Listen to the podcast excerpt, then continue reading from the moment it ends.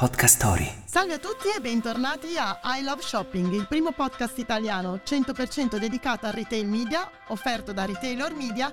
Io sono Sara Boluggio e questa è la prima puntata dedicata completamente alle parafarmacie. I Love Shopping, il podcast di Retailer Media. In queste ultime settimane abbiamo chiesto ai nostri amici, parenti e conoscenti che ormai avete imparato ad apprezzare quali sono le offerte che gli interessano di più nei supermercati o in generale nel loro shopping. Beh, quali sono le offerte che vi piacciono di più? In realtà tutto quello che è in offerta io prendo. Non sto lì a badare alle marche, ai brand e quant'altro. Viva le private label! Io non guardo mai le offerte. Se trovo qualcosa in offerta l'acquisto, altrimenti no, non vado alla ricerca delle offerte.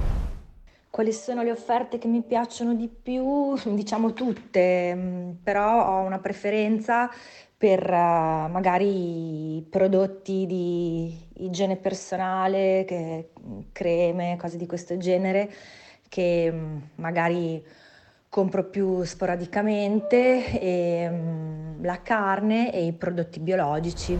A differenza delle altre volte, questa volta è andato Podcast Story a disturbare virtualmente perché è un collegamento da remoto Alberto Maglione, il nostro ospite di oggi. Alberto è a Viareggio in questo momento e l'unico modo che avevamo per raggiungerlo è via remote, per cui l'audio lo sentirete un pochino diverso, ma è tutto normale, tutto calcolato. Ciao Alberto! Ciao Sara, sono molto contento di essere qui con te.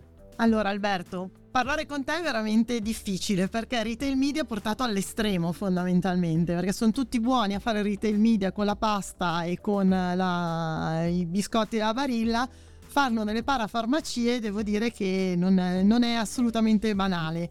Qual è il ruolo nel retail media nel mondo delle parafarmacie secondo te?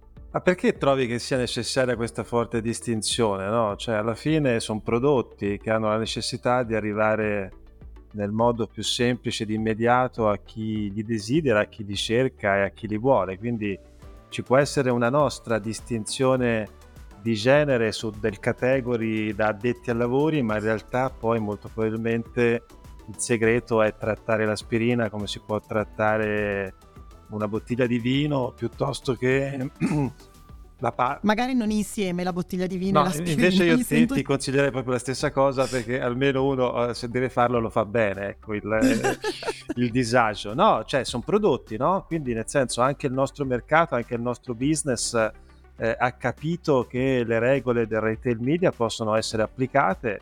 Noi ci stiamo provando, lo stiamo facendo perché vogliamo portare valore a chi cerca e deve cercare, deve trovare anche attraverso un ingaggio che il contenuto deve fare e quindi dare la possibilità di esercitare lo spazio anche sulla creatività, eh, piuttosto che poi come, come azienda scegliere una nuova strada per generare dei ricavi che siano ovviamente ad alto valore aggiunto e che ci consentano poi di valorizzare il nostro modello di business.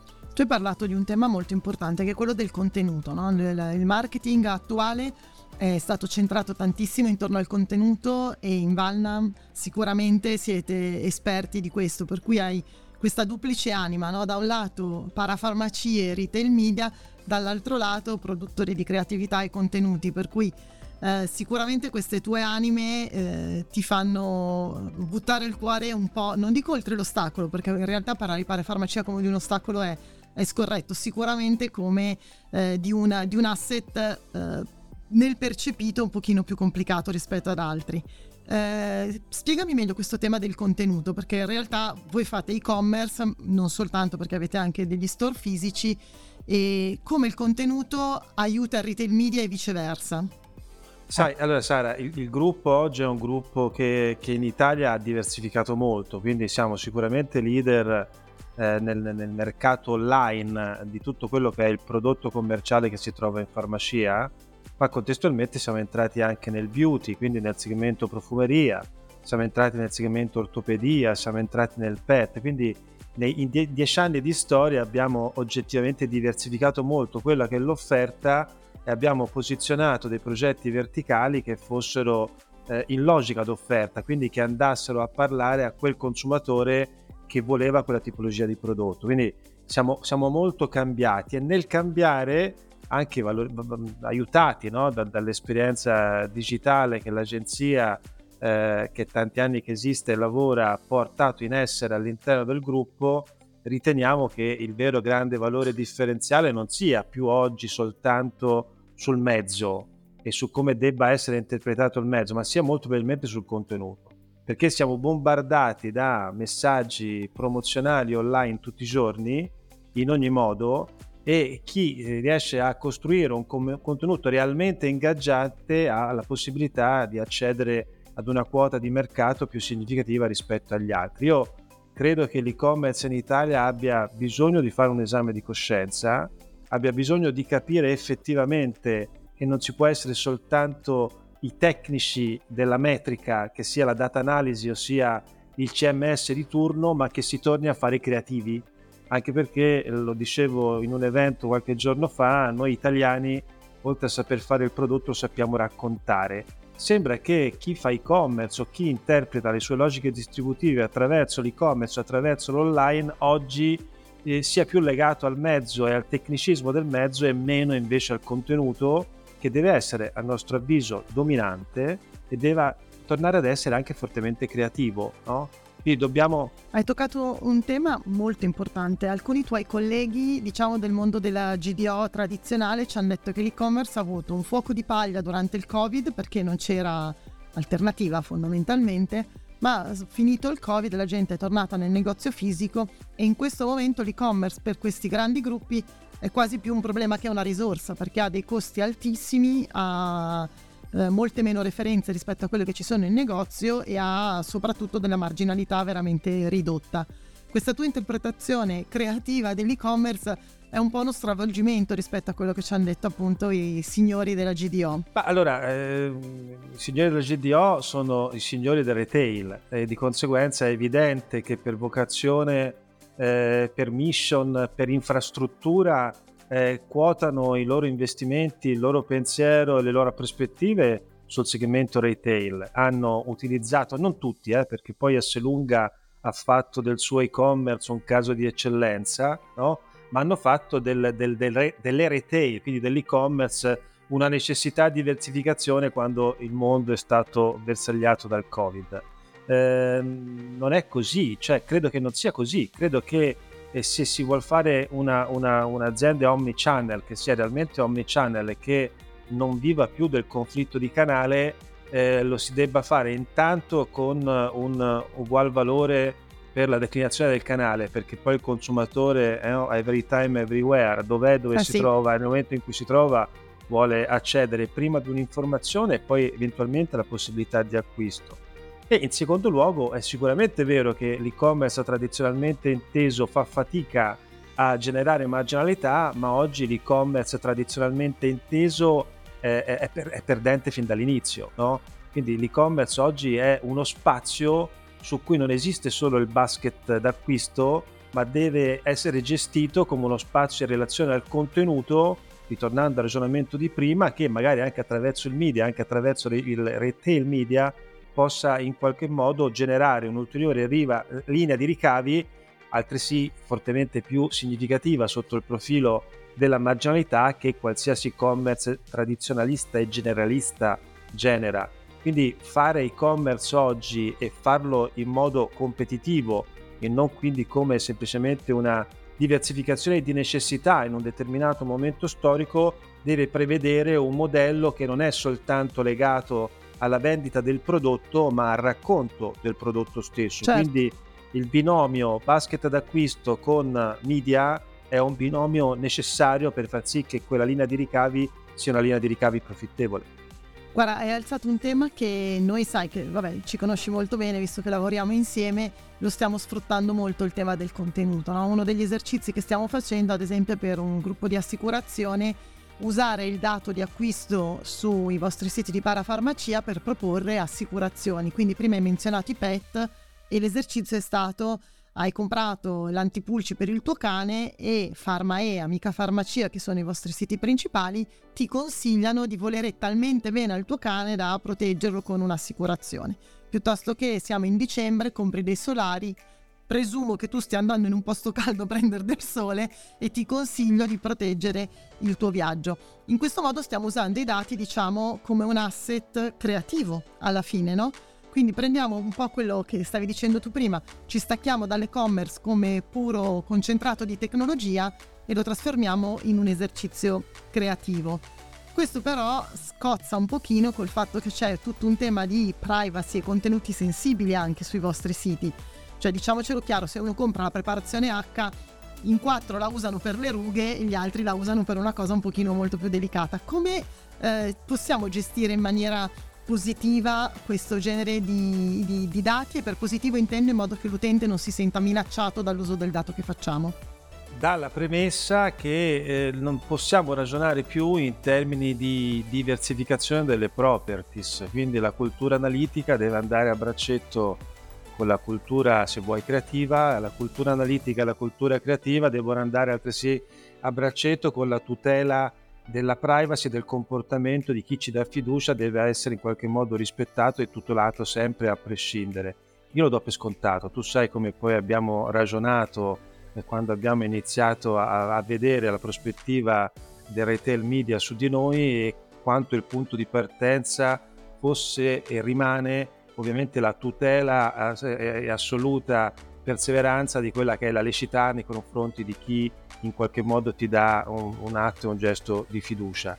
Oltre a quello, la capacità di misurare, la capacità di profilare oggi è assolutamente necessaria per far sì che il ritorno sull'investimento di chi investe in pubblicità sia reale e sia significativo. Cioè il, certo. il grande vantaggio che oggi abbiamo con retail media, soprattutto se si sceglie una cultura 100% cookieless, no? e quindi che ti consente di andare a fare lavoro, un lavoro di segmentazione dell'audience reale, è quello poi di andare a dire, all'esempio che tu dicevi prima, a chi vuole fare l'assicurazione per l'animale domestico, io gli do un dato esposto certo di chi ha per forza di cose un animale domestico in casa perché magari ha comprato il pet su di noi, no? Quindi questa, certo. questa è l'evoluzione del media oggi, che non è soltanto legata alla cultura dello spazio, alla cultura del contenuto di cui abbiamo parlato prima, ma che è legata ad una profonda cultura analitica che è poi trasferita nella capacità di misurazione, che è una misurazione eh, lecita, dovuta, integerrima, perché legata a tutte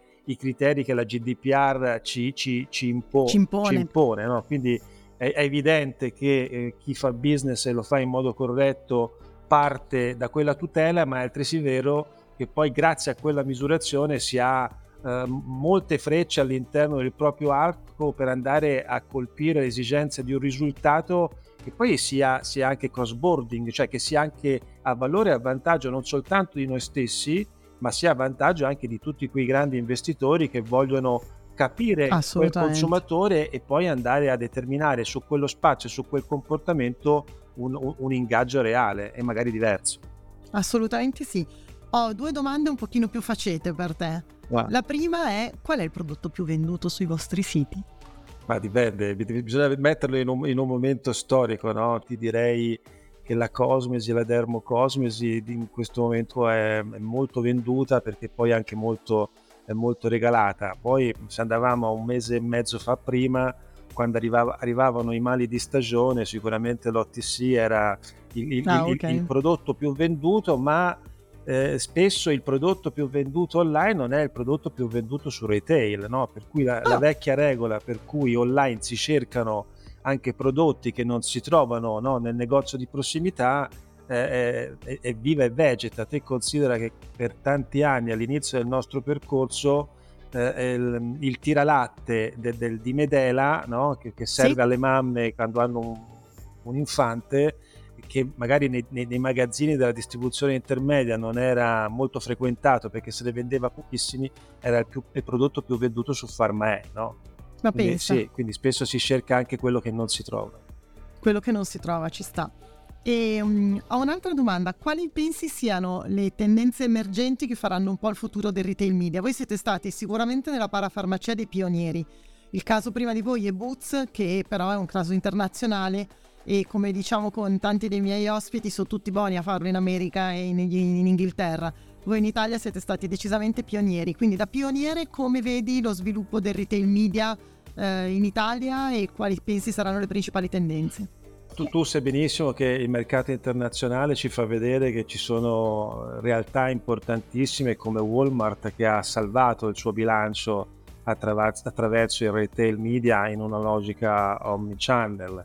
Boots è un esempio che noi conosciamo molto bene anche perché il nostro amministratore delegato e presidente arriva da quella realtà, per cui certo. sicuramente certo. è un esempio assolutamente attinente e ritengo che siamo all'inizio, siamo all'inizio noi come gruppo, siamo all'inizio eh, in Italia, ma che sia una strada a senso unico, nel senso che è una strada per forza di cose percorribile, perché l'e-commerce hanno bisogno gener- di generare una marginalità che nel loro modello tradizionale non, non fanno, non c'è. perché l'e-commerce hanno bisogno di essere vissuti sulla metrica del dato e sulla metrica del contenuto e su queste due cose, mentre la prima è più semplice perché nella, nella, nella cultura del, del, del, nostro business la metrica tecnica, come dicevo prima, è molto più matura, la grande sfida secondo me è quella sul contenuto, cioè dobbiamo tornare a fare creativi, no? Dobbiamo to- Alleluia, dai, anche più divertente. Eh beh, sì, sì, sì, credo proprio di sì e credo che poi anche lì il, il mercato darà merito ai migliori, ai, ai, ai più bravi, no?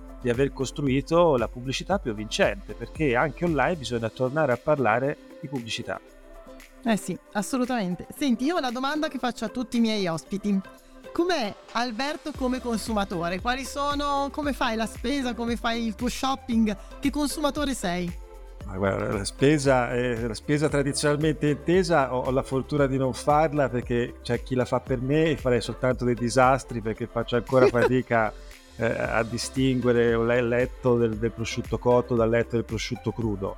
Eh, co- compro quello che mi piace, eh, compro quello che mi piace, lo compro ovviamente online, ma non lo faccio da, da, da ossessivo addetto dei lavori, lo faccio veramente come credo ogni compulsione d'acquisto sia, eh, eh, quindi legato a quello che è un istinto del momento, quindi non vado a vedere se quel sito è tecnicamente corretto, performa. Ah no, manca per... solo, dai. Eh no, ma tanti colleghi miei che ti fanno poi il feedback e la recensione sull'esperienza d'acquisto per come hanno comprato. Io compro quello che mi piace e mi sto rendendo conto che anche io sto comprando molto di più online rispetto all'esperienza fisica, anche se su certe logiche di prodotto l'esperienza fisica secondo me rimane assolutamente indispensabile. No? Quindi un prodotto... È anche più gratificante per sì, io, versi, io l'abbigliamento dai. continuo a comprarlo più volentieri in negozio, anche perché lo provo e c'è qualcuno che magari mi dà un consiglio. Però i prodotti, le commodity che, che per esempio trattiamo anche noi, che tanto conosci, è, è molto più semplice continuare a comprarle online. Online. Alberto, ti ringrazio tantissimo, sei stato un ospite incredibile e lunga vita a Retailor Media e a Talea Group che lavoreranno insieme speriamo ancora per tantissimo. Eh? Io sto incrociando le dita mentre lo dico. No, devi... allora, togli, togli, le dita incrociate perché così sarà, perché tanto le cose dipendono sempre dalla volontà delle persone e la volontà di persone è quella di costruire un percorso di successo insieme. Grazie mille, buona giornata. Ciao, ciao, ciao. Ciao, ciao. Questo podcast è offerto da Retailer Media e prodotto da Podcast Story. Scarica l'app per ascoltare tutte le puntate.